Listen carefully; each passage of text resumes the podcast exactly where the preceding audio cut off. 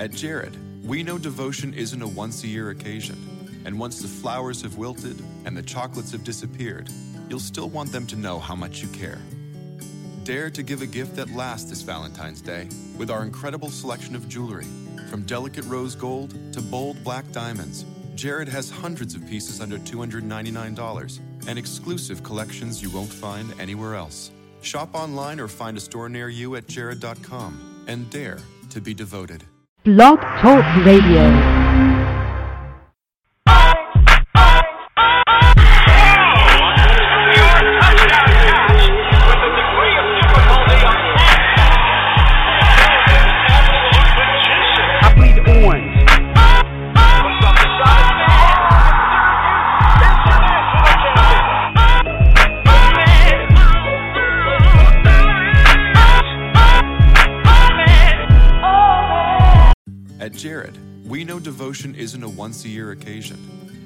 Flowers have wilted and the chocolates have disappeared, you'll still want them to know how much you care. Dare to give a gift that lasts this Valentine's Day with our incredible selection of jewelry. From delicate rose gold to bold black diamonds, Jared has hundreds of pieces under $299 and exclusive collections you won't find anywhere else.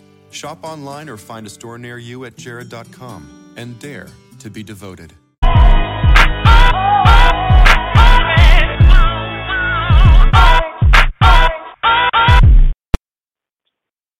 Hey, everybody. Welcome to another edition of Troy Nunes Absolute Podcast. I'm your host, as always, John Cassillo, and with me today is Dan Lyons. We'll, uh, we'll be talking about the Atlantic Division today for the ACC. As you know, it's where Syracuse is, uh, is housed for its football program at the moment. And, uh, yeah, we uh, will see who they're facing. Dan, you good this time? Yes, can you hear me? I can hear you. Ah, that was weird. I wasn't muted, but uh, yeah, I was saying happy, um, happy first week of fall or uh, I guess summer football camp, everyone. Happy first day indeed. Um, I know Dan and I, amongst others, are uh, very, very excited for another fall of college football. And uh, this is a perfect episode to kind of get that all kicked off. Yeah, I mean, being excited about college football as a Syracuse fan, it's probably kind of what it's like about being someone who uh, gets to like their memory wipes on a daily basis. So like you're excited about living out, living out the day, but you're not quite sure. Like everyone else just looks at you like, why are you doing this to yourself? Um, no, but I think I think we've we've both kind of had some mostly positive takeaways from the few things that have been allowed to be leaked out uh, from the team the last couple days, aside from a couple of injuries today. Yeah, the injuries weren't great. Um, we'll touch on those quick before we jump in. Um, you know, obviously Denzel Ward, anyone in the offensive line, uh, just not great to see any sort of injury. Uh, it seems that he's had he's been sidelined a little bit. Something that seems minimal. Uh, the the worrisome one though is uh, John Raymond, who uh, like the last thing you want to see from anyone on the defensive line, but especially him. Uh, it's just heartbreaking. You know, another potential injury um, that he's already sidelined with, and we just got started in camp. Yeah, and it seems like Shafer and Dowse have been trying to downplay it. Um, I don't know if they would do it like that if it really was serious, but I didn't love the week to week thing. It did seem like he's going to be out for, you know, until who knows. But um, they are saying it's not a big deal, so hopefully they are not just, uh, you know, trying to get one by everyone. Um, and that it really isn't a big deal because, like we said last week, he is potentially one of the most important players in the defense, uh, right up there with Mike Robinson, with uh, not Mike Robinson, Ron Thompson. Um, the linebackers are all great, but we have a lot of them. Uh, we only have one John Raymond, um, so hopefully this is not a big deal. Agreed. I mean, the week to week thing threw me as well. Definitely wasn't encouraging to hear that um, over day to day or temporarily sidelined. Um, hopefully, it was just more of a, you know, this is just how we're evaluating it rather than a, a kind of slip as to just how serious this is. Um, but yeah, fingers crossed. and let's move on to non-Syracuse things. We'll circle back to SU. Um, have our Atlantic Division preview, as we were mentioning earlier, while uh, Dan's getting back online here. Um, Syracuse in the Atlantic Division, for those who uh, who still don't remember the uh, nonsensical divisional names in our ACC. This is year three for us. I would hope that you're on board at this point, um, but some probably aren't. so there are seven teams, including us, and we'll be going through all seven today. Uh, we won't dive as much into SU today because we do have in a couple weeks our uh, our full hour long preview of just Syracuse. Um, so yeah, if you just wanted to hear Syracuse, maybe wait until then. But I guarantee you'll probably want to hear a little bit about our opponent. Yeah, I mean it's all coming from a Syracuse perspective, so I think it's all worth worth knowing about, especially because we play these teams every year. Very, Until very true. The divisions again, inevitably. Which hopefully. yeah, probably would be a good thing for Syracuse, but right now we are stuck in the division with, uh, you know, three, you know, a team, three teams that can be three of the best teams in the entire thing uh, on a fairly regular basis. So, yay for that. Hooray. Yeah, jumping in, because now we have a lot to cover in a short amount of time. Um, Boston College. Uh, BC Eagles, obviously our uh, our chief rival in the ACC right now in all of college football um, so you know West Virginia and or Penn State start playing us every year on a regular basis again, and we we find some venom-filled moments with them. But for the time being, it's it's BC, and, and that's totally all right. Um, BC is a very interesting case, Dan. Um, I think we'll just kind of go quick offense, defense, um, and then you know at the end we can kind of predict an order of finish. Um, BC replaces a ton. I mean, the narrative about Syracuse has been that, that the Orange replaces a ton, um, but Boston College really, really replaces a lot of folks. Um, and they lose half the defense, they lose almost the entire offense. Uh, the fact that they don't have, you know, any real playmakers on offense outside of Jon Hilliman's back um, should be concerning. I think the lack of Tyler Murphy um, will be a major, major um, downgrade for them. I know that, you know, last year Murphy kind of took folks by surprise and really ran uh, ran the BC offense on the ground uh, probably better than any of us thought he could. Um, and I think there's going to be a huge, huge drop off uh, with him not being under center. Yeah, I think we there's this narrative built around BC, and I don't think it's an unfair one that um, Addazio has gone in there and really built a system um, that is definitely how he wants it, and he's uh, bringing in players to it, and and even if they're, they're not the most talented team on the field, they just know what they're doing, and we saw that last year where I don't think they were the most talented team by any stretch, but they had a, a interesting playmaker in Tyler Murphy, who was not a perfect quarterback, but was a dangerous runner, and they just used him to the greatest possible effect for the one year. Um, they had some decent running backs, and they just ground out wins and kept games close. Um, kind of reminded me of the 2010 Syracuse team, honestly, where was not a super explosive team, but played good defense and just found ways to win the games they could. Um, but you're right. This this year is really going to be a test for the Addazio uh, system. If he can plug in a new quarterback, whether it's Darius Wade or Troy Flutie, uh, yes, those, he's, he's one of those. Um, and they just keep on rolling and do their whole like you know go to an okay bowl game thing. It speaks really highly of what Addazio has accomplished there. If not, then obviously he's not anywhere near the hot seat. That'd be crazy. He's a very he's he's done a very good job at BC, but it does make things um, a little more interesting in the Atlantic, where you can't just pencil in BC to be a solid uh, bowl level team. Um, but on the other hand, it's a really young squad, so if they come out and win six or seven games, there could be a lot to build on for them. No, I completely agree. I, think that what this group has going for it, and it's one thing that, that I think all of us would rather Syracuse had, um, is just the type of discipline and mistake-free football that, and, and you know, in-game adjustments that allow for lesser teams to, to you know, overperform, uh, you know, their talent. Um, and, and that's one thing that, that BC has been able to do very quickly. Um, and Addazio has really been able to instill from top to bottom. You know, saw some attrition um, around the program, but really not to the point of, of a lot of others, including you know ours, kind of twice in the last you know six seven years. Um, BC's been able to get a full buy-in. I think what helped um, for Addazio's first full class was the fact that it was uh, you know senior laden. He had a ton of guys coming back from a, from a really disappointed two and ten squad um, in 2012, and that really allowed him to hit the ground running. I think you know the benefits w- were clear last year um, for Murphy, um, as well as having a lot of those younger guys see what those seniors could do um, with better coaching um, in 2013. And now 2014 is going to be the real test. Um, Phil Connolly on his that uh, that you know BC could take a step back this year, and, and it would be well earned. Um, I don't know if they're going to. I, I could see them finishing short of six wins, but it won't be because there's a lesser product on the field. It could just simply be because a couple teams got better BC got slightly worse, and the the weight kind of shifted in the opposite direction.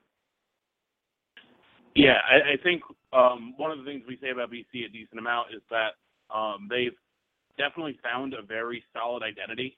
Um, you can't say that about every team in the ACC. I think there's actually a pretty clear divide between the schools like BC, Georgia Tech, Florida State definitely has an identity. Clemson, uh, Duke at this point under Cutcliffe all even if they're not you know great teams across the board, they all kind of know what they are and they they slide into that role well. Whereas a team like Syracuse under Shafer really hasn't found it. I, I would argue Miami, UNC, Virginia, all kind of seem more. There, there just always seem to be more question marks and, and more uncertainty. Um, so even when BC doesn't have, you know, top 30, top 40 talent, um, they can overcome a lot just because there's a real coherence in what they do. Very much so. Um, Dan, if there's one player on, on this uh, BC squad um, that you're really excited about this year, um, who do you think it is? It could be offense, defense, doesn't matter.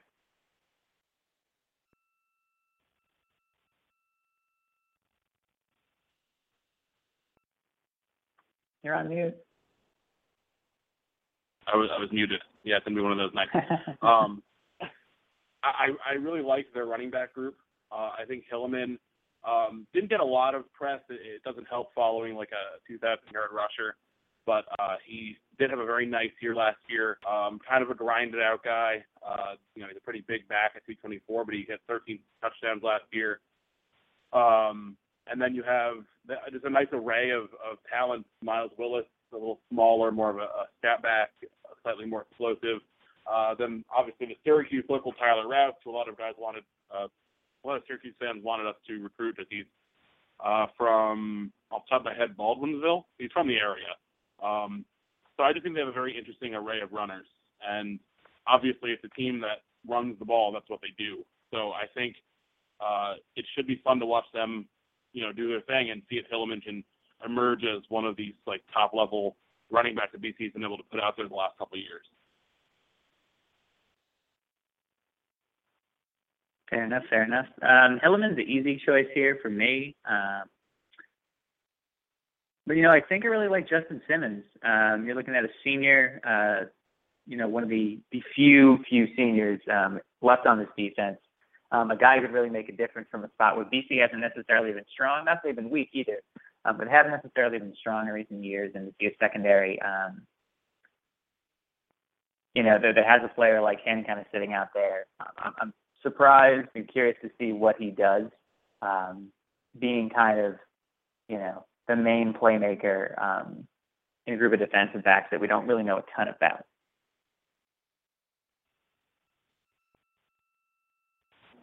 Yeah, and, and BC always seems to have very solid defensive players. Uh, usually it's more along the, in the linebacking corps, but Simmons does seem to be a, a, a nice playmaker. He's a big safety, uh, at three kind of the same stature as Durell Eskridge. Made a lot of tackles last year, had a couple tackles for loss, had a sack, had two interceptions, so he is kind of a do-it-all player for them. Definitely. Turning the page on to our next opponent, Clemson. Um, We uh we like the Tigers, don't we, Dan? Um, in what way? On the field, they are a very good football team that is fun to watch. well, sort of fun last year. The defense was fun to watch last year. Not well last year, you know. When the, Deshaun Watson's a very fun football team that's fun to watch. I know he's just one player.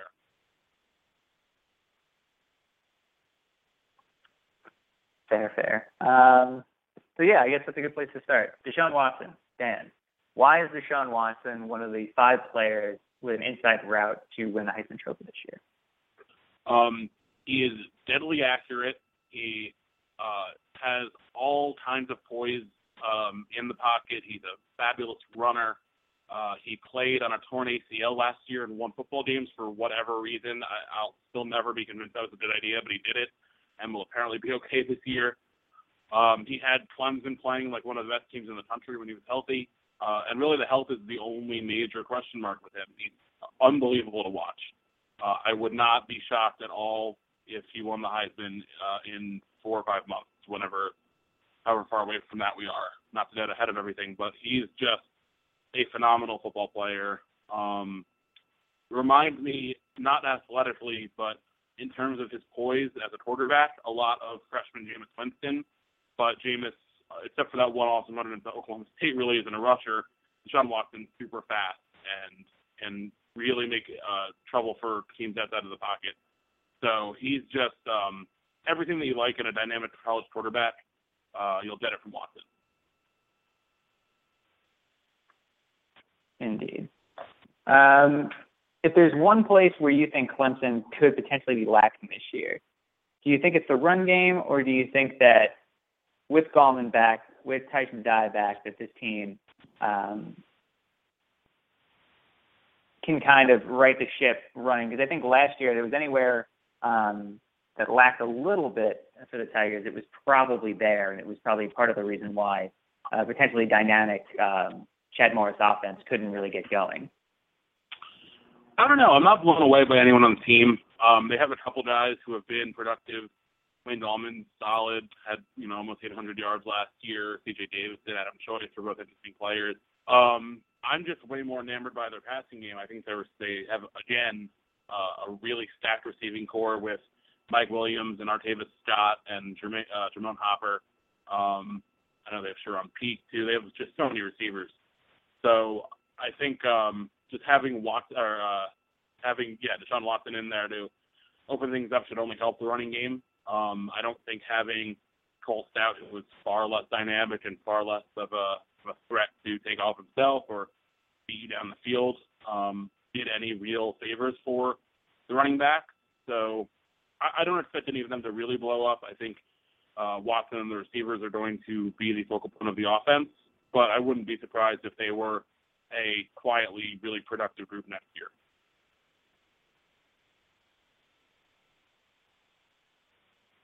All right, all right. Um, I guess shifting around to the defense a little bit. Um, the team lost just about everybody from from a from a lethal front seven. Um, yeah. Who do you think is going to be the toughest person to replace? Obviously, Vic Beasley um, is a big name, but but that kind of ignores Grady Jarrett um, as well, who I, I think the two of them kind of played off one another um, and enhanced both of their games a lot from week to week. Um, who do you think is the, is the toughest player to replace um, on that front seven? Uh, Jarrett was going to be the guy I brought up. I was going to bring up. Um, Beasley was a very dynamic pass rusher, but I think though you can, if you have a good defensive tackle, you can make defensive ends work.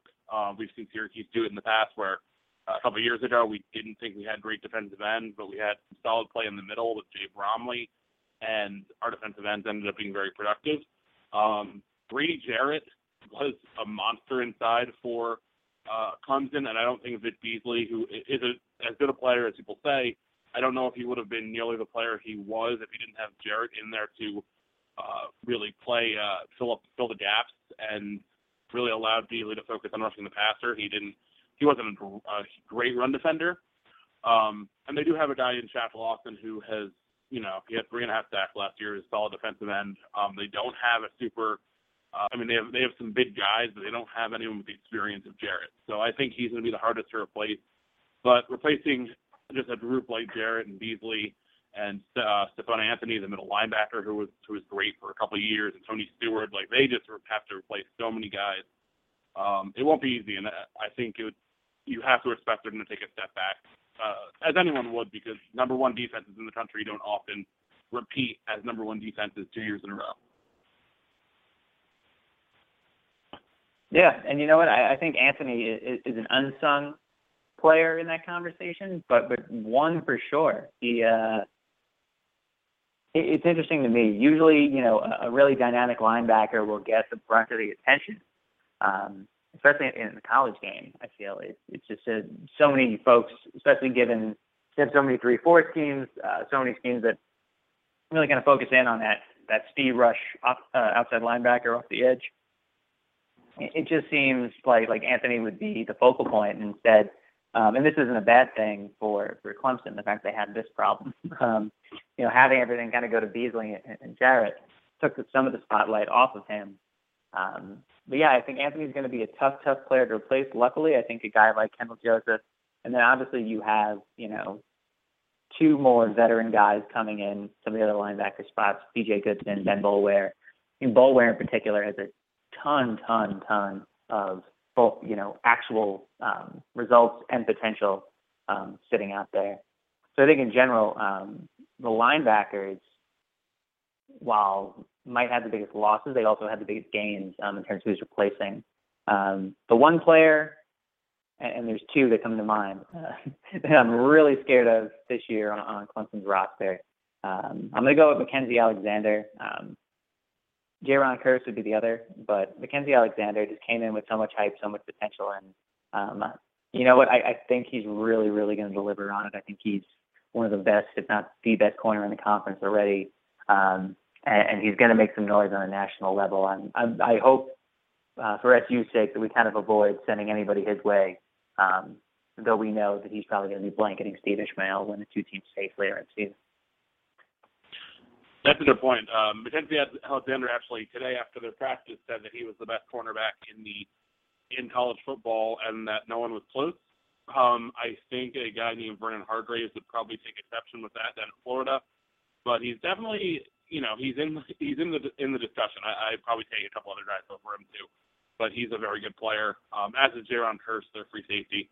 So they have a very nice secondary, which can help um, because they will not be getting the same pass rush uh, that they got last year. So it should be a very good defense again. I just don't think it'll be quite the level that we saw this past season. But they have some pieces, and they have a lot of speed and a lot of talent because it's Clemson, and that's, that's what they always have. No doubt. Um, just moving on again, and again, this isn't to, to brush through our opponents. It's more to keep in mind that we do have, you know, seven teams to cover and a short amount of time to do it, um, we'll definitely be sure to to give a uh, a full breakdown of the divisional standings coming in.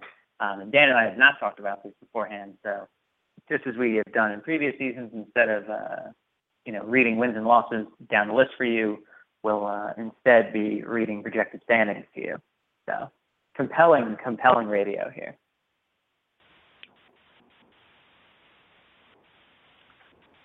Florida State. Um, for a team that we, loses, oh, what was that, then?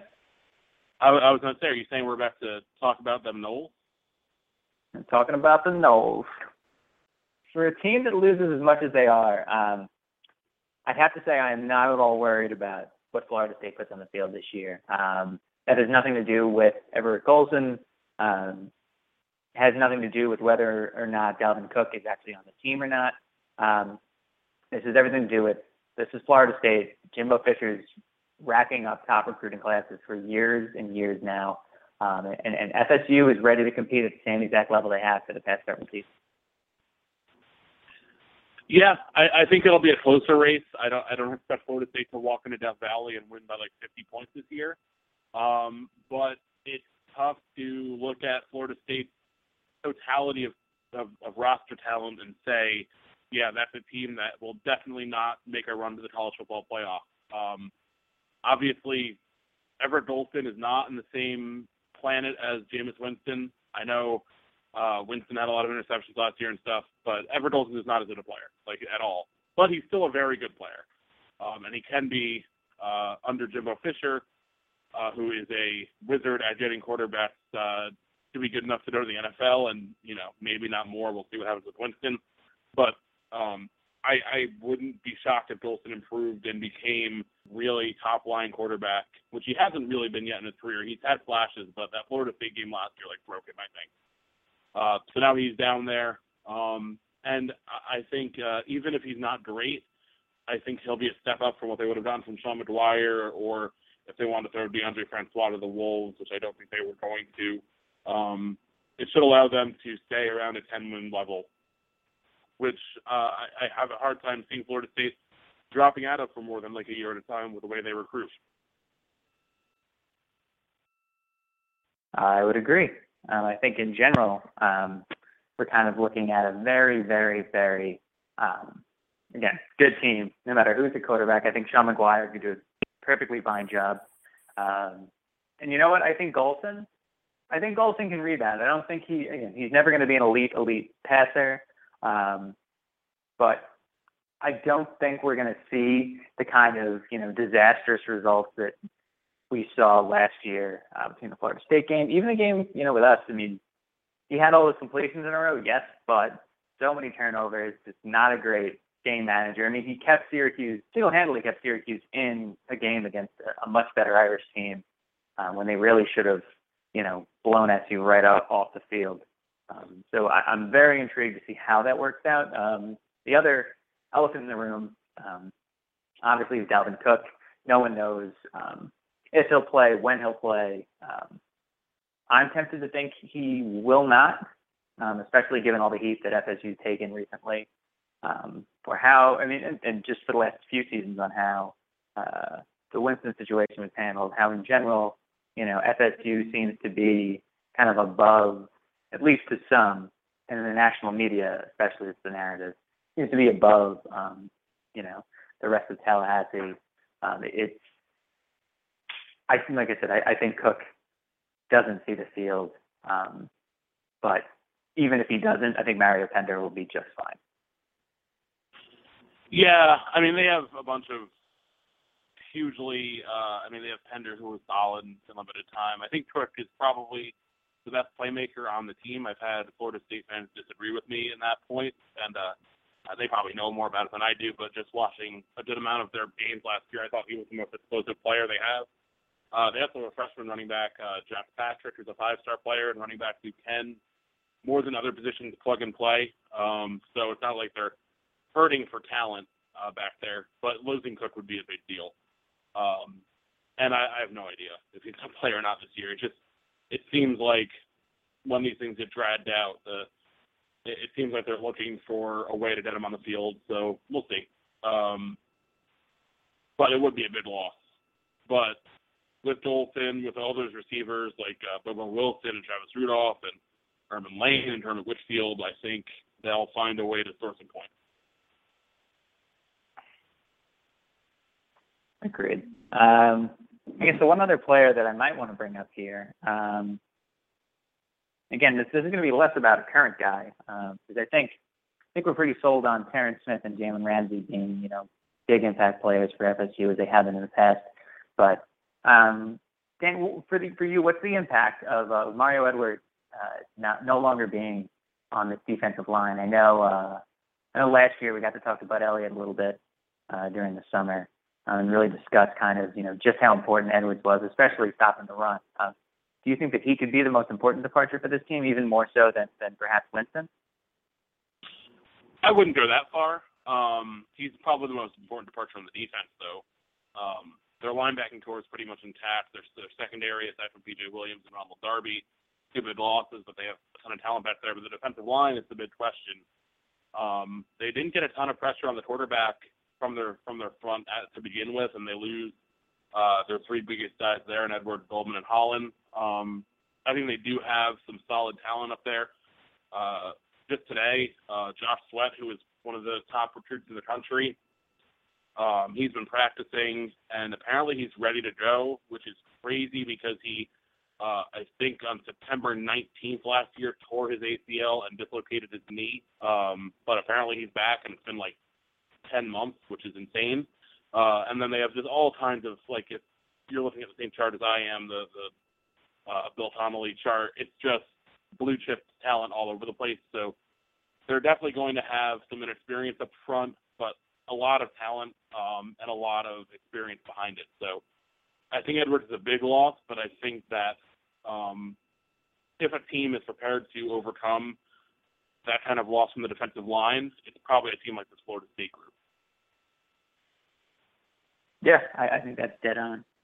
Um, and obviously, you know, not trying to not trying to rile up things. We're we're over at Nunes Magician. We are pretty close with uh, the FSU faithful, and want to get that point across. Um, don't think Winston uh, should be downplayed, and his departure downplayed by any but uh, just kind of exploring the possibilities uh, of a life without uh, Mario Edwards for this um, defensive front.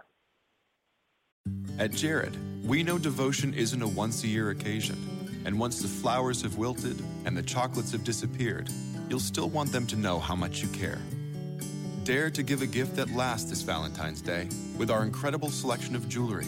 From delicate rose gold to bold black diamonds, Jared has hundreds of pieces under $299 and exclusive collections you won't find anywhere else. Shop online or find a store near you at jared.com and dare to be devoted. Um, I think this is a good place to stop for some halftime. Uh, Dan, if it, if that works for you and your uh, your current list of uh, of drinks. Oh yeah, I mean, I was thrown off by our, our slightly different format tonight, but let me pull it up because I have had a couple different things.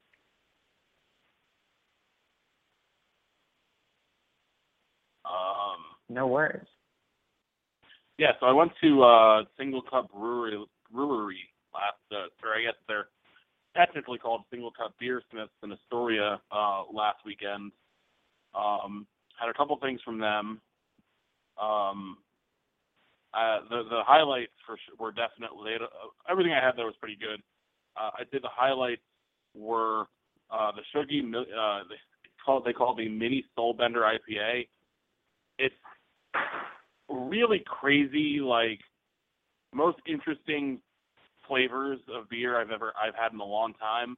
Uh, didn't have like the the classic hoppy IPA taste, like at least super outwardly. There's almost like a toasty, almost buttery taste to it, but nothing like crazy or gimmicky. It just it was just a very interesting combination of flavors, very, quite good, um, very drinkable. Uh, so I enjoyed that. I'd say the highlight of that trip was, um, and I've apparently had it before. Uh, I just didn't realize I had had it when I ordered it. Their uh, Beyond Olympic White Lager, um, which also really interesting. Um, very uh, almost like almost like a sour in terms of um, some of the flavors going on there, but then had like you know the very definitive wheat uh, wheat beer flavor. Um, really nice blend. They seem to really try some interesting things there, but nothing like like you know we've talked about gimmicky beers in the past, and I know um, we both tweeted out links to to Goldfarb's uh, troll beer article that went up a couple weeks ago. Nothing like that that would that would go go on that list, but just some things that I haven't really seen a lot of other breweries uh, try. Um, unfortunately, they didn't have the uh, Kim Red Raspberry Sour Lager on tap when I went, but I have that a couple weeks ago, and I think I talked about it here. Um, I tried uh, elsewhere. I had Alpine Beer Company's Hoppy Birthday, which has, you know, as you can probably tell from the title, very, uh, you know, hopped up beer, but really nice. It was done really smooth. Um, not too dissimilar from some of the other like top IPAs I've had, and I, I know it has super high scores on like BeerAdvocate, like a 98%, so it's, it's a pretty acclaimed beer. Uh, was happy to find that. Um, and then I tried the uh, a couple things from uh, Two Roads. I had their Road Jam, which I've talked about before, uh, which is a uh, raspberry sour, quite good. Uh, hadn't had that in a while. I also tried um, a salted pineapple wit from a brewing concern, which I hadn't heard of before. It's apparently an English beer. Um, it wasn't super salted or pineapple flavored. It kind of just seemed like a slightly pineapple uh, with, uh, but it was pretty good. So definitely something to look out for. I had never seen it before, and I was at a World of Beer and they had it, so it was interesting. But uh, definitely a nice mix of beers the last week. I was gonna say, Dan, it looked more like a like a John week for you. A little bit. I had, uh, you know, I went to a brewery. I went to World of Beer. We were with friends and stuff. Um, had a Friday off where I just stumbled upon some different beers. So it was definitely a, a bit more of a heavy week than uh, than I've had in the past, which was nice because it was all mostly good stuff. A lot of good choices.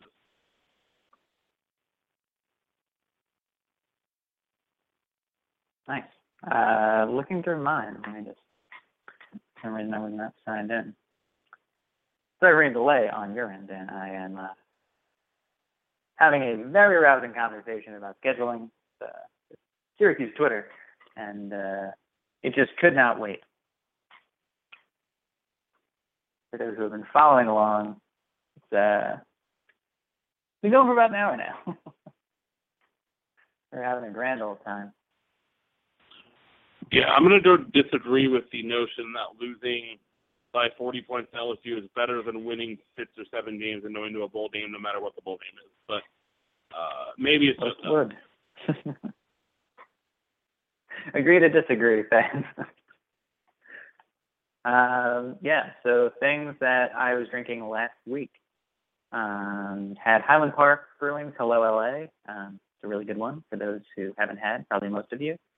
Um, and try out uh, Pizza Port's uh, Kook Double IPA. Uh, just a really good, readily available IPA, uh, double IPA here on the market. Um, it was great to grab a can of that. Uh, had what I have been looking for for a little while. Um, I've talked about Modern Times Fortunate Islands here. Unfortunately, it doesn't get out to the Northeast. Um, they're San Diego brew.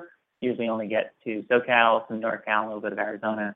Um, but they're Fortunate Islands, uh, my favorite uh, beach beer. Just a, just a hoppy pale wheat uh, lager. They have uh, they're Fortunate Islands with grapefruit zest.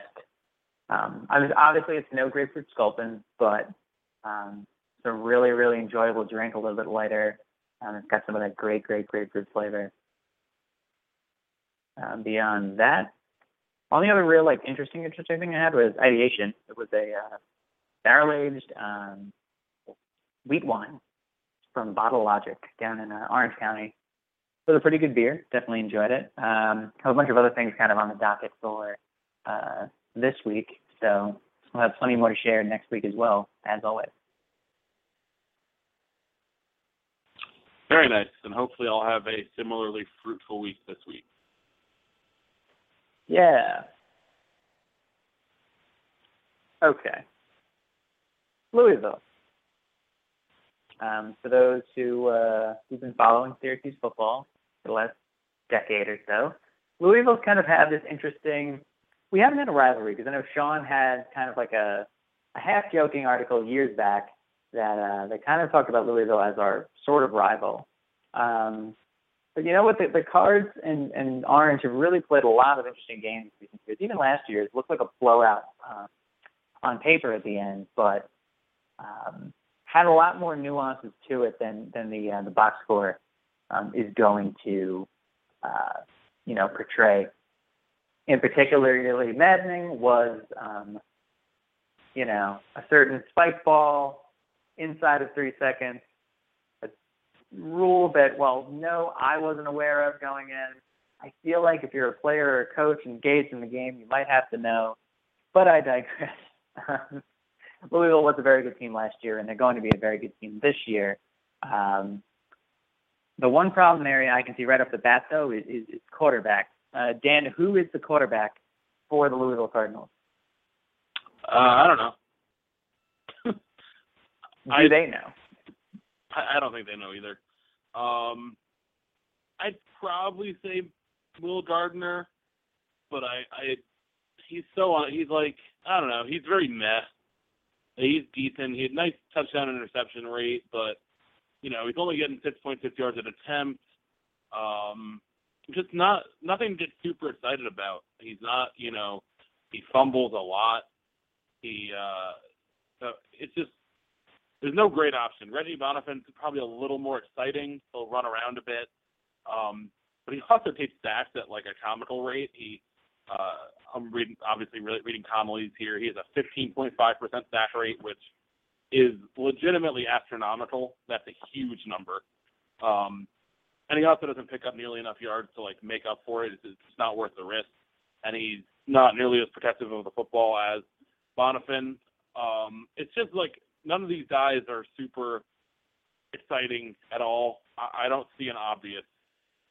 I don't see an obvious guy stepping in here. Um, luckily, they have some talent elsewhere, and their defense is fantastic.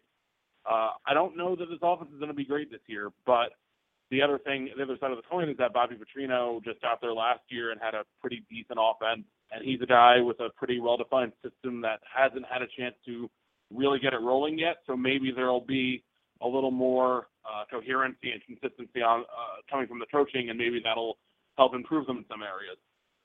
Um, but they also lose guys like DeVante Parker, who was uh, a monster. So who knows? I, I really don't know what to make of Louisville's offense.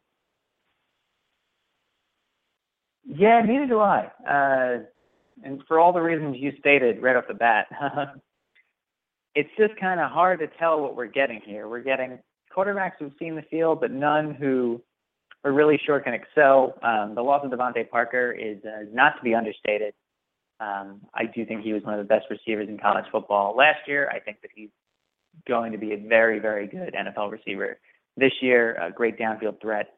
Um, that's something to watch if you are watching football on Sundays as well, um, which I sometimes am, sometimes I'm not.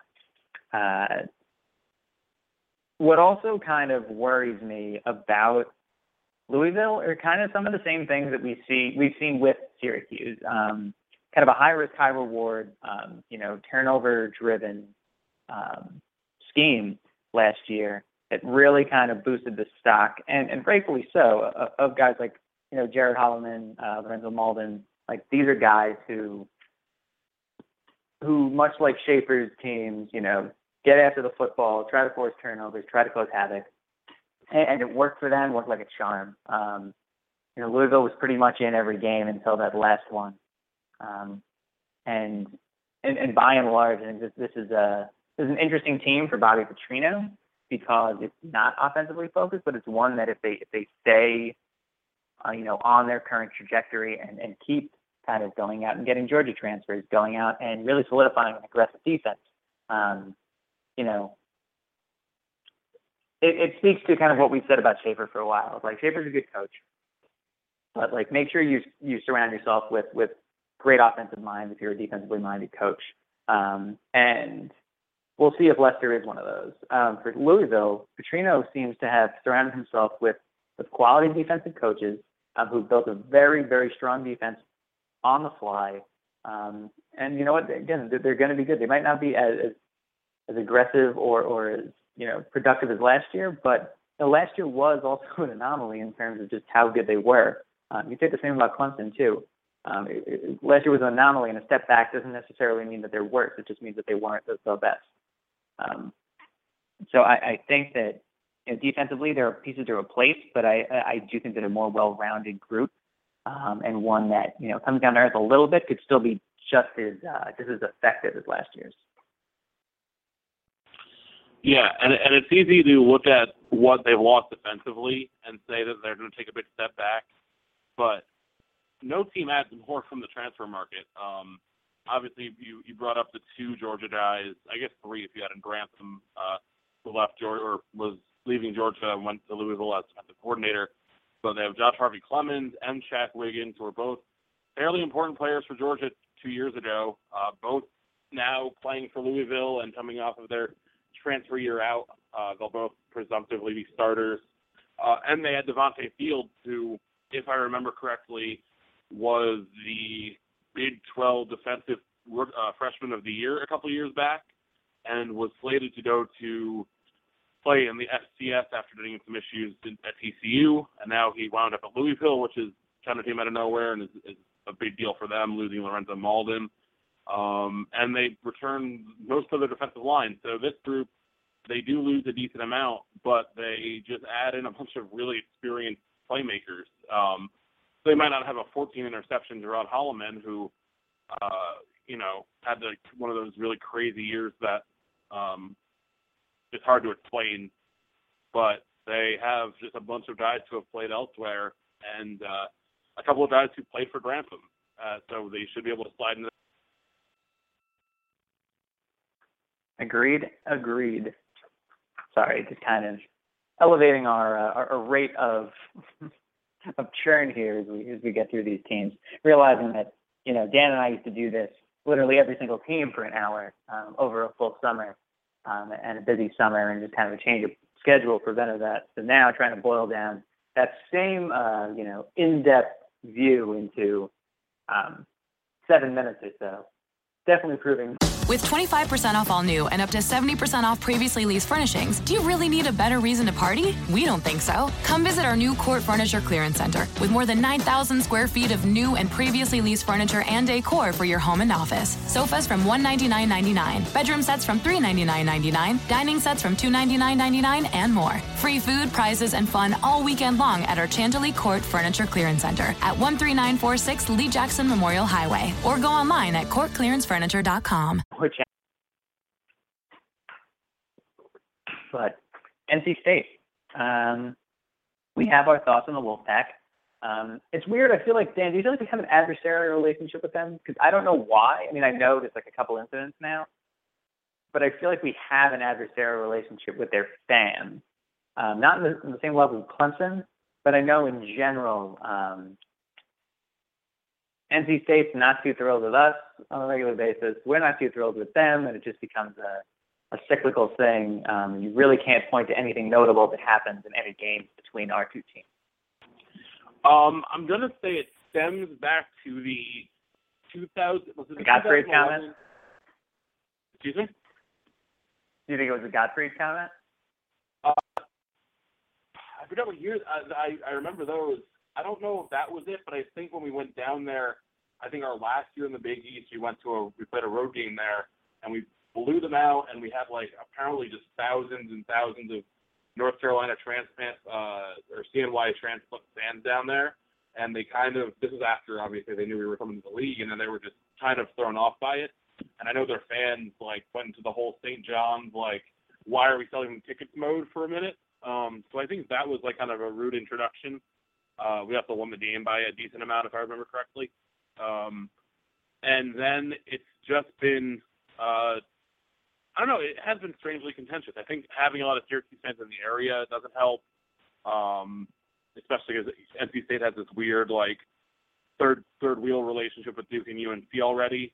Um, and I don't know, it, it definitely has been kind of strange. The Gottfried thing doesn't help.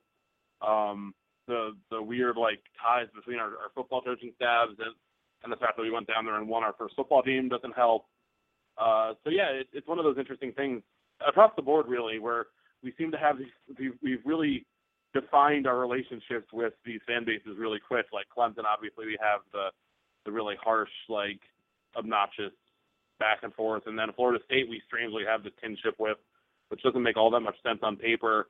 Um, BC we have kind of a, a pretty congenial rivalry with, but we're also pretty cool with those guys. But NC State is weirdly contentious, so I, I almost think it's helped us uh, fit in well, or uh, at least more easily than a lot of us thought we would, considering we had such defined relationships with all these Big East uh, fan bases.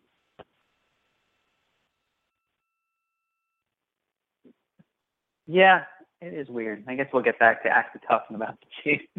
that that whole conversation about our relationship with fan bases can uh, can live and die another day. Uh,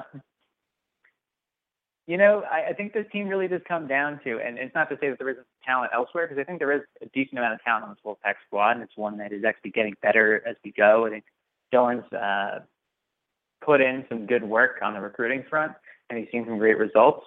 Um, but he's also gotten some great results out of uh, and the kids that were already there uh, when he showed up. Um, the, the the big big name though is Jacoby Brissett, um, and and for Brissett, uh, you know he he's this weird. I mean like like NC State, he's weirdly hovering around national conversations. Everyone wants the Wolfpack to win nine, ten games a year for some reason. and you know what? Maybe they can. I, but it does seem like everyone wants Brissett and NC State to be very good this year. Um, and I think it's an exciting. He leads an exciting offense, um, only in the sense that if someone else can produce other than him. Um, we saw what happened. when Brissett was on his own. I think for most of the Syracuse game, that was the case. Um, and he struggled, uh, not completely, but uh, enough so that he wasn't able to help, you know, the Wolfpack pull away from a team they were should have been clearly better than. Um, I am curious to see who can really help I, I think that that the running game can only stand to improve last year after um, they shuffled in a lot of different guys. Uh, you know, Sadrick, uh, sorry, Shadrach Thornton and Matt Dayes um, were two guys who've seen reps for a couple of years now. Um, and in general, I, I think that you know some injuries here and there for this group. Um, a fairly veteran offensive line, but there's a lot to like um, as far as production goes. Where I'm worried, um, and then I'll let you jump in, Dan. Um, defensive front and, and the wide receivers in particular, they're just not. I'm not seeing enough coming back, and I wasn't necessarily impressed with what left. Yeah, um, I just don't think the receiving corps was that great. They had Brissett, who is like an amped up version of what BC got last year um, at the quarterback position, where not quite the runner that uh, we just talked about him. His name is slipping my mind. Um, oh, it's not driving me crazy. BC's quarterback last year. Wait, Trey Murphy. Tyler Murphy. Yeah. He, I mean, he wasn't quite the runner that Murphy was, but he was a, a very solid passer. Um, didn't give the ball away. Uh, you know, wasn't like super pinpoint accurate. He, he was under 60%, but he just he threw for way more touchdowns than people probably expected. He only threw for five picks, um, and just controlled the ball. Not a not a huge playmaker in terms of like down the field throws, but just protected the ball, and, and they had a, a solid rushing game between him and Thornton and Dayes, and uh, they, I think more than anything, NC State's just an example of the scheduling thing that we harp on so often. Um, they lost four games in a row to start the ACC play. Uh, Florida State, where they kind of almost won. So then they got blown out by Clemson, 41 nothing, um, which I believe was Deshaun Watson coming out party, and it was it was all of that. Uh, they got beat very handily by BC, and then pretty easily by Louisville. So even after getting dismantled in three games and having uh, an upset bid fall apart pretty badly against Florida State. They were four and four, and they were able to basically just beat up on the bottom of the ACC, which included us, and make a bowl game and beat UCF. So um, I don't know that NC State was all that great last year. Uh, their I think their final F plus was like was 55, uh, and they were seven and or eight and five. So it wasn't like they were burning down the house or anything, but uh, perception just equals reality, and that's why people are, are going to pick NC State to win eight games again this year. Um, they don't play anyone really, but they do what they need to do against the dreads that they schedule, and uh, they can withstand long losing streaks against actually good teams because they've already built themselves up early in the season. So um, I'm not. I, it's tough for me to project because this this offense wasn't great last year, but it's largely the same this season, minus a couple of middling receivers. Um, but who knows if Brissett takes a step forward as a senior? Uh, if he does, he'll be um, in the top, uh, you know, a, a, a large top tier of quarterbacks, I think, um, as a as a general playmaker. So that should be exciting for them. Um, and again, they don't really play anybody, so they'll have a bunch of wins under their belt by the time they uh, step on the field against uh, Louisville on October 3rd. When's the when's the part when I can start just copy and pasting this snippet of the conversation and just start sending it out to the portions of the SU fan base?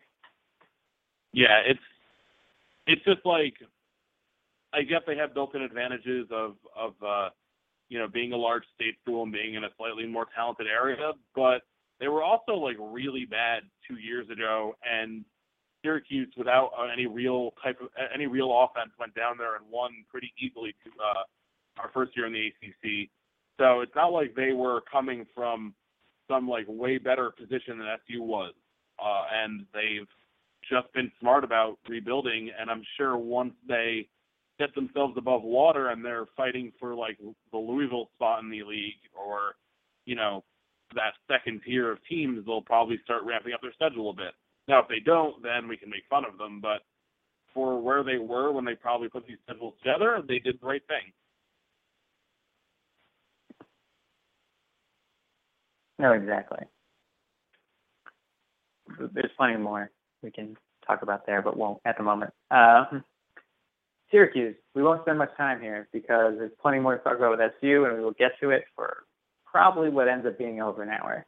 Um, but on paper, SU looks better in some ways, worse in others. Uh, that's definitely influenced um, a lot of media attention. I know uh, put up the article on Tuesday uh, that kind of referred to, you know, just how just how we're seen um, by the media. It's not great, and you know what? That's that's not a problem. Um, the only way and the best way to fix that is just go win games. You go win games, that perception changes. Um, you know, a lot of people see the same issues that Syracuse has um, over at BC, and BC being lauded for them, we're being derided for them. No, it's not a one-to-one comparison, but the point is, people see what they want to see in these previews. A lot of people are seeing negative for Syracuse. The only way that we get past that is go in the games because you know what, this Orange team, while they're not the most talented in the world, I think the in-game adjustments might be lacking at times. I think that they still have plenty of potential. Um, and if we we get rid of some of the main reasons for, for losses last year, I'm referring to a lot of the stupidity around the offense. Um, we could see a different product on the field, and even if the losses start adding up, it won't be in the same manner that they did last year. No, I think the two things that should just jump, jump out of, off the page is that I mean they're, they're both related. Um, Syracuse quarterback situation was so untenable last year. I the fact that we were in some of the games that we were in, mostly Clemson, like half of Louisville, um, parts of the NC State Duke game, like all games that a couple big plays could have swung the other way, is it's almost like it, it shows you how good that defense was last year. And obviously they lose a lot of guys on defense, but I trust that the defensive coaching staff will put a solid product on the field as they've done pretty much every season since the Marrone Shafer uh, era began. And the offense quite literally there there's so little room to move down offensively. Um, even just pure rote uh, regression to the mean should mean the offense is a good deal better. And then if you add in um, a coaching uh, strategy that makes sense and utilizes players correctly, there's a chance that Syracuse just jumps to like national average, and it's just a giant leap. Like it, it won't look like it won't be the 2012 offense, but if you just move the Syracuse team from like 100 and whatever finished in the in the 110s in offense to the 70s or 60s, that's just a monumental uh, improvement, and that could be worth two or three wins by itself. Um, so I don't know. I, I still think if I if I'm asked to project the record, I'd probably go five and seven just because there are so many uh, question marks, especially on the defensive side of the ball. And we've you know we talked about Raymond earlier. There's that's a concern for me. Um, but there's just no way this offense doesn't improve and is not even just like below average in terms of effectiveness, and that's a huge upgrade from where it was. So I, I have trouble seeing Syracuse just being the same team as last year because that just doesn't make any sense. like it, unless unless Hunt gets hurt again and we're playing the dance with the quarterbacks again, there's no reason why the offense shouldn't be at least better enough to make this team respectable.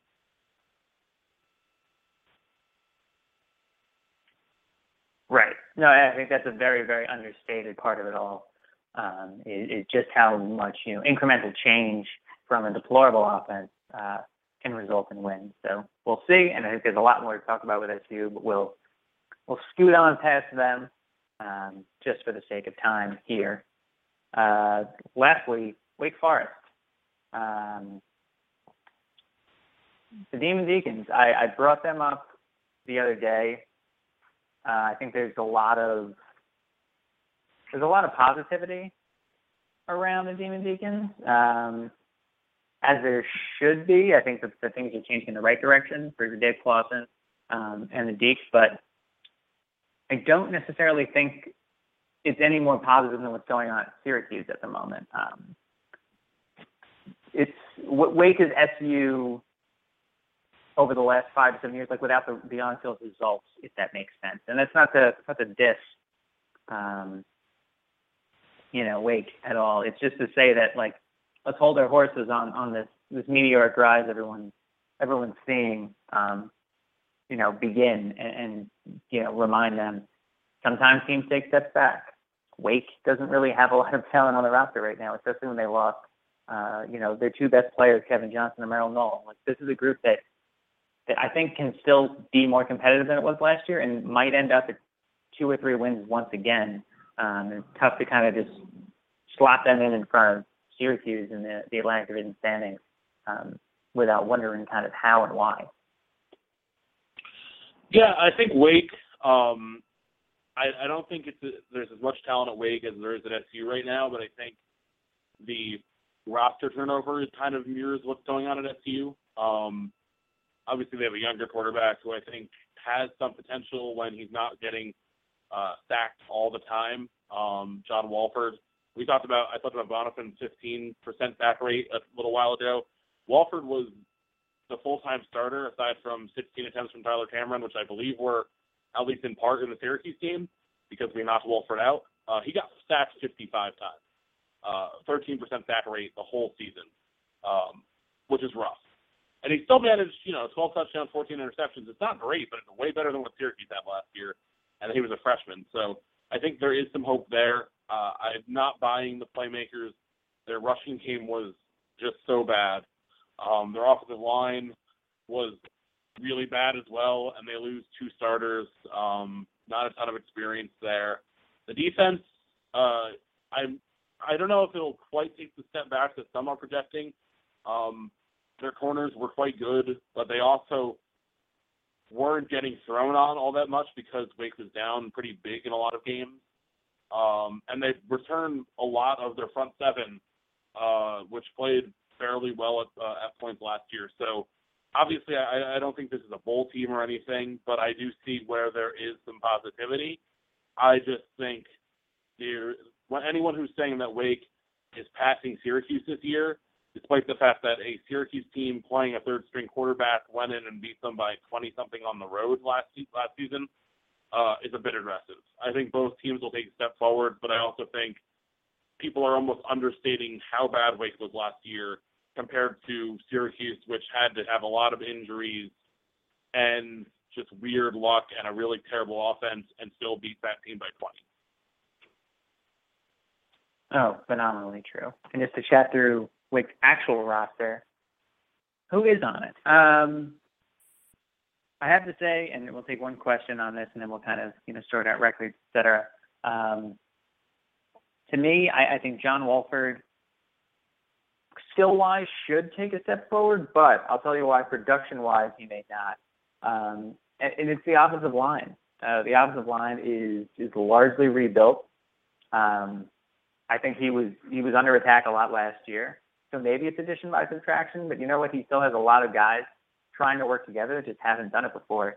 Um, and to me, I think that just spells not great for for a player who's not really going to have a running game again, as, as Wake has failed to in for almost a decade now. Um, receivers are going to be better, hopefully. Uh, and then again, it's, it's that line. I, I he also has to contend with the fact that teams are going to be able to pass on on his defense, and and that could force him onto the field a lot more than he was last year. I mean, that was a saving grace for um, both SU and Wake last year was the fact that defense could stay on the field for extended periods of time and keep them in games. I guess for me, I like Wolford's upside, but I also don't like what he's faced with this year um, in terms of the sophomore campaign. Yeah, I think in an ideal world, John Wolford had a chance has a chance to be a good quarterback. The problem is We've seen uh, quarterbacks get broken by bad situations. Um, we've seen Syracuse do it to a couple people. We've seen Uh, perhaps it happened to a couple Syracuse quarterbacks. Um, so Wolford might end up bouncing back and being pretty productive, but I don't think he can ta- have another 55 sack season. I, I just don't think that's healthy. I don't think it's good for players' confidence. All these things that are hard to really uh, put down in numbers, but they do exist. And so if Wake's offensive line doesn't improve, there isn't a whole lot of hope for that team this season. Um, maybe there's some addition by subtraction since they do lose uh, a couple of their big starters who obviously didn't help much last season. Um, but also throwing out a really green offensive line isn't generally a good equation anyway. So we'll see. I think Wake is an interesting one. I think they're recruiting probably better than they should be. Um, I, I do think uh, that whole coaching staff deserves a, a lot of rope coming from where it is. That's a very difficult situation. But um, I wouldn't be expecting bowl game a bowl game this year. Maybe not next year. I think we'll see. It, it's a long rebuild for them because they were very lacking in talent. Um, the only the only FBS team that might have been in a worse situation last year uh, was probably Kansas, who at this point has 54 scholarship players. It's not that bad for Wake, but um, they're going to need a couple years to totally turn over the roster. So I wouldn't be surprised if they're given a, a lot of rope, and I think they probably deserve it. Indeed. I guess to wrap us up, uh, Dan, your projected standings don't need a record, just one through seven. Who are we looking at in the Atlantic?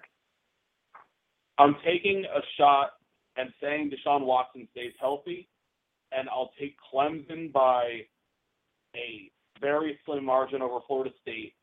Uh, and then I'll take Louisville. I'll take NC State. I'll take Syracuse, BC, Wake Forest.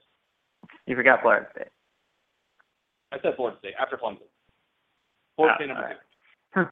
ah. okay, FSU Twitter, we got you.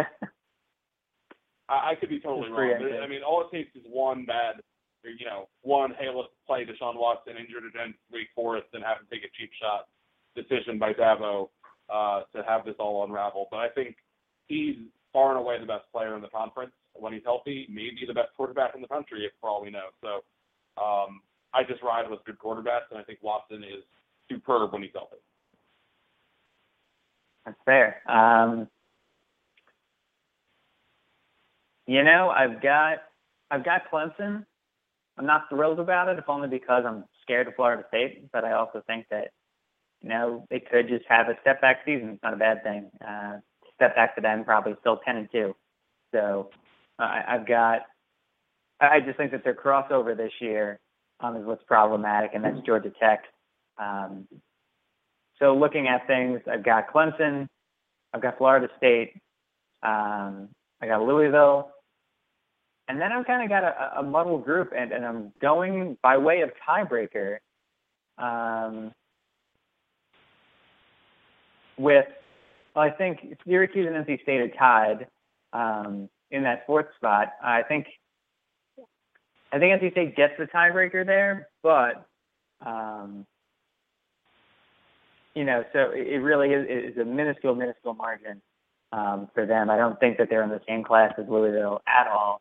Um, I, yeah, I, I think State goes, you know, about three and five in the league. Uh, I got Syracuse coming in after them due to tiebreaker. Uh, Boston College takes a step back, um, and then Wake Forest.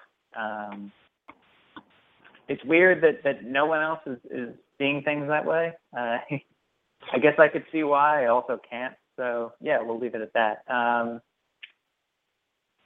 and then I guess closing it out, Dan, do you see any Atlantic team playing um, in the college football playoff this year? Just the just the the two semifinal games. Um, I think either of those top two uh, teams could. Uh, Florida State, it's it's all it's so quarterback dependent. Florida State gets like first half of 2014 Everett Golson, and he plays, you know, the pseudo Heisman level per, uh, he was playing at before the Florida State game last year, which is really weird to say now because he's now on that team. Um, they could totally get there. I think having uh, Dalvin Cook um, would obviously help a, a bit, uh, a great deal. Uh, and Clemson, I don't know. Clemson, I don't think is quite as deep in terms of talent as Florida State, but I think that their top level playmakers might be a little better this season. Um, I think I, I wouldn't pick either one of those. I've actually uh, my current college football playoff uh, is out, which I've written about a bit uh, elsewhere. Uh, I don't think I have an ACC team making it this year, but I could see either of them being being the representative um, in the right situation. It's fair. I've got a. I don't have either of them in my top four. I do have Clemson in the Fiesta Bowl, so that's a thing. Um, yeah, and uh, sorry, Florida State, you are playing in. Wait for it. I do. Dan's seen this spreadsheet, pretty extensive list. Um, I have you in the Citrus Bowl. You're facing Mississippi. Hooray! Do, do you have every bowl written out? I do. Who do you have in the Emerald Diamond Bowl? Emerald Diamond. Why don't I have the Emerald Diamond Bowl? Oh. Is it called something else? Is it called something else? I don't know. Did they switch sponsors this year? Maybe. It might have. That happens. Oh, it's the Foster Farms Bowl now. It's up. It's, Oh, it's in Tallahassee. Yeah, that's, that's right. That happened last year. That was just the first random I bowl that do. popped in my head. I do have the Foster Farms Bowl and Arizona State and Pittsburgh. Who? Who was the first team? Arizona State. That'd be an. Arizona State versus Pittsburgh. That'd be. I don't think Pitt's good enough to face Arizona State in a bowl, but maybe. No, I mean they're not. That's that's the point here. Arizona State is going to win that game going away, and Pittsburgh is going to wish oh, they were in Birmingham. The, amazing storyline in that team. I see why you did that. Yeah, because I, I really just wanted to see the Panthers wipe out the face the earth. You you really had to slide Pitt into a bowl they're not going to make because you want to see them get beat by Todd Graham by 30. That's mean. That's a mean thing. 30, 30, 40.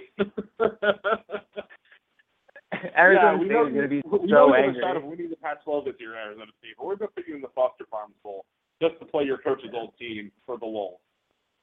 Arizona State is going to be so angry that they missed out on the playoffs that that they are going to take it all out. Actually, no, I, I have Arizona State finishing fifth in a very tightly packed Pac-12 South, and that is Pac-12 not might that be the not most fun. That might be the most fun fun division this year. Like the SEC West is, is what it is, and it's great. But the Pac-12 South is the SEC West with like unrelenting offense, um, and it's just as tight. Oh, I, I'm going to love it, especially since there's 7 p.m. kickoffs here and not 10 p.m. Yeah, I don't mind the 10 p.m. because it gives me an excuse not to go out and waste money at bars, and I can stay up till 1 a.m. and base an entire like 14 hours watching football. And then if Hawaii's on, I won't. sleep. Oh, I go I the full 18. I go Hawaii 6 a.m. Yeah, I go 6 a.m. when when game day starts out here, all the way through to the end of the Hawaii game at like midnight. Yeah, I hope we get more Hawaii football this year. Just because I don't even care like if it's good or who it is, or I hope we get more like the Washington State Cal game last year where Wazzu, uh, where what's his name broke the passing record, but they lost on like a 19-yard field goal miss. That was one of my favorite Oh, was- game watching experiences of the of the year, and I'm so excited for football to be back. And we'll end it there um, on, on, on, a, on an up note. Uh, so yeah, Dan, thanks as always for joining. I wish we could have a Pac-12 podcast.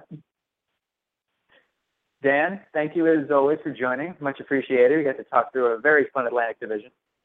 Yeah, next week. uh, I'm assuming we're doing the Toastal next week, which is going to be. I don't know. I have no idea what's going to happen in the Toastal because that's the nature of that division. So that should be fun. Yeah, we're, we're gonna have a blast with that group. So for uh, Troy Nunes and Absolute Podcast, I'm John. That was Dan. Please be sure to subscribe, review, rate us um, on Blog Talk, on iTunes. Much appreciated. And uh, go Orange in just a few weeks now. We're counting down. Let's go Mets. At Jared, we know devotion isn't a once a year occasion. And once the flowers have wilted and the chocolates have disappeared, you'll still want them to know how much you care. Dare to give a gift that lasts this Valentine's Day with our incredible selection of jewelry.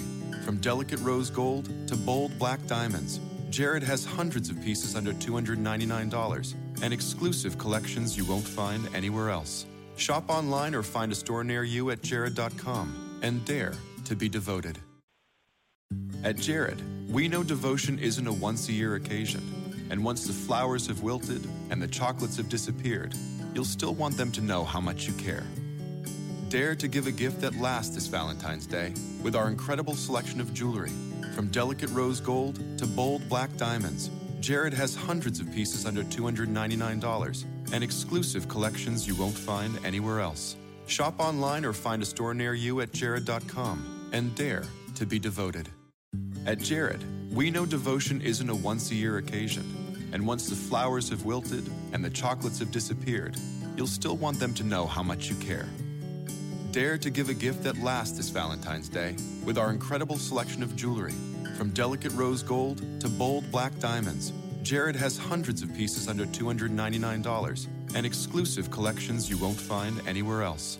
Shop online or find a store near you at jared.com and dare to be devoted.